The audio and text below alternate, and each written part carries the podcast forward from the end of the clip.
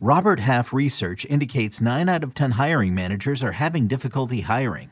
If you have open roles, chances are you're feeling this too. That's why you need Robert Half.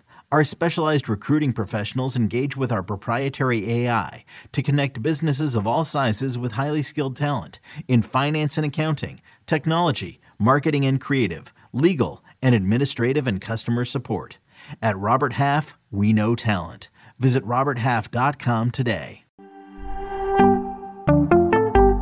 Let's get you some week three sleepers and two start pitchers next on Fantasy Baseball Today in 5. Welcome into FBT in 5. As always, make sure to follow and stream us on Spotify. Today is Friday, April 15th. I am Frank Stampfl, joined by Scott White. And in terms of scheduling next week, it's a very even week. 12 teams have seven games, 18 teams have six games zero teams have five games. You'll love to see it.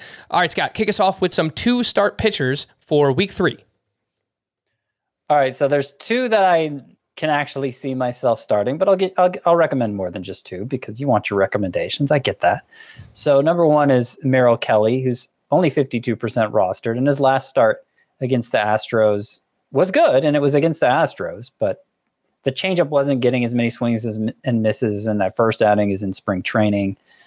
Uh, so it, it left me a little, it left me wanting more a little bit, but it was a good start against the Astros. And this week he gets the Nationals and the Mets. So I'm hopeful that that will translate to good production for him.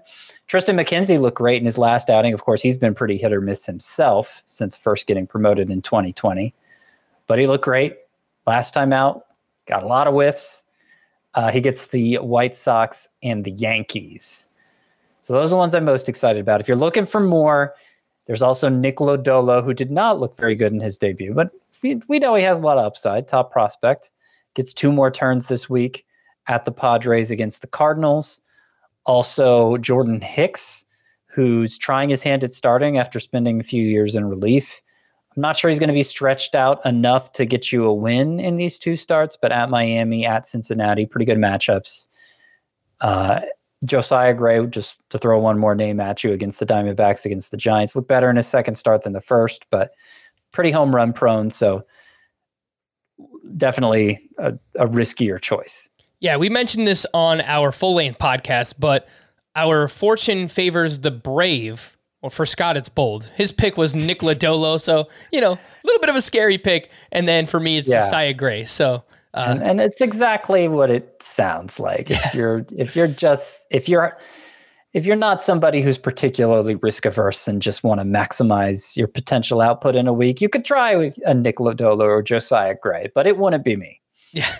How about some single start streamers at starting pitcher Scott that you're looking at in week three? So I really like Matt Brash against the Royals. Of course, he looked great in his debut. That slider or curveball or however it's classified. That breaking ball just was absolutely ridiculous. And the Royals, of course, don't have a very good lineup. Uh, Andrew Heaney at San Diego, he has a new breaking ball that he broke out in his first start for the Dodgers. Got a lot of whiffs with it. Didn't go very deep into the game, and, and that's what makes him a sneaky play for his second outing here. Only 45% rostered. Let's see how uh, let's see how Mitch Keller looks over the weekend. But of course, he has new velocity gains this year, cranking that fastball up near triple digits. And if his weekend outing goes fine, his outing next week will be at Milwaukee, and it'll make him a pretty interesting play. All right, let's move over to the hitter side of things. Who are some that you are looking at rostered in less than 70% of CBS leagues? So it's not a great week for sleeper hitters. It really isn't for sleeper pitchers either, because the way everybody's turn lines up, all the all the top of the rotation guys are going twice this week, basically. Uh, so that means less favorable matchups for hitters. But Connor Joe and Randall Grichuk, the two Rockies outfielders, are at the top of the list here. They get three games at home, which is, of course, always good for a Rockies hitter. And then they're at Detroit for three games. Detroit obviously doesn't have the best pitching staff I like Ian Happ and his matchups this week, seven games against the Rays and Pirates. Joshua Lowe for the Rays, uh, pretty good matchups. Not off to a great start as a rookie, but he's hitting the ball hard. He's getting on base. He has power and speed. I think he might be close to breaking through, and this could be the week.